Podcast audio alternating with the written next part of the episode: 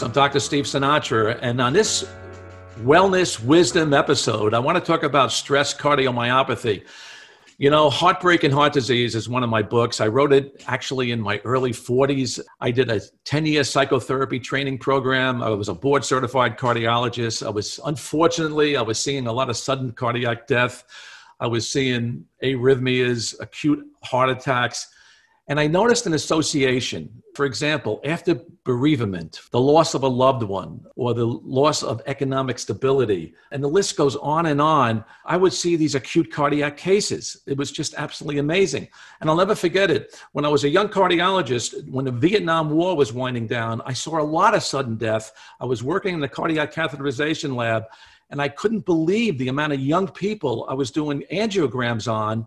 And it just had a terrific impact on me, where I was looking at stress as a clinical situation that affected the heart, and it could affect the heart big time. Now, a few years later, Japanese researchers looked at this, and they called it Takotsubo cardiomyopathy, or again, stress-induced cardiomyopathy. And what happens is these people who are under intense emotional stress can develop a heart attack in about 5 to 10% of cases. Usually the pathology is a ballooning, what we call the left ventricle, and they can see this on angiographic analysis. And the precipitating causes are usually overwhelming emotion. It could be fits of grief, of bereavement, even rage, or severe emotionality. So basically, the symptoms of this illness is just like a heart attack. It can be acute chest pain or shortness of breath. You know, people can have arrhythmias. And basically, the prognosis, unlike a heart attack, is good. In other words, a lot of these patients do recover.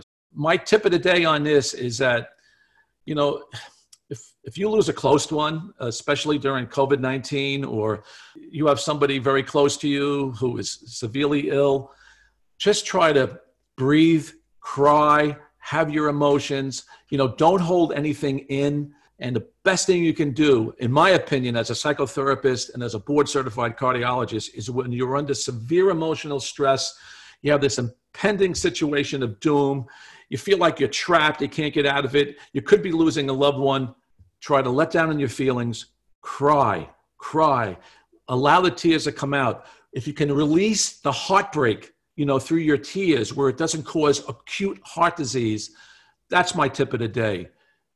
Surrender to your feelings, have your emotionality out, and hopefully you'll get through this crisis where it doesn't cause an acute cardiac event. Thanks for listening, folks. From my heart to yours, I'm Dr. Steve Sinatra.